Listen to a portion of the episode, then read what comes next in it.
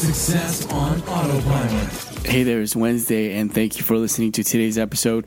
I wanted to share a great blog uh, post article from uh, Hans Van Dam, who is the co founder of Conversational Academy.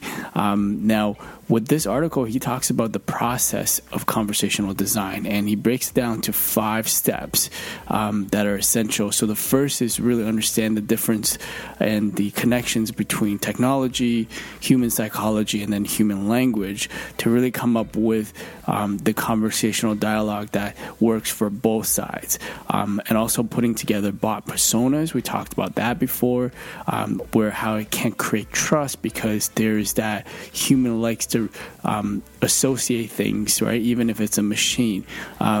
Now, the third is having a uh, user centric conversational design process. So, uh, I know in the past we've made a template for a welcome message that is user centric instead of bot centric. So, check that out from our website. Uh, it's a free download for you for ManyChat. Now, the fourth is to role play the process and having someone, let's say, face back to back, where you could, after you finish writing your dialogues and you want to kind of role play and see if that conversation flows naturally and uh, where some areas of improvement can happen there.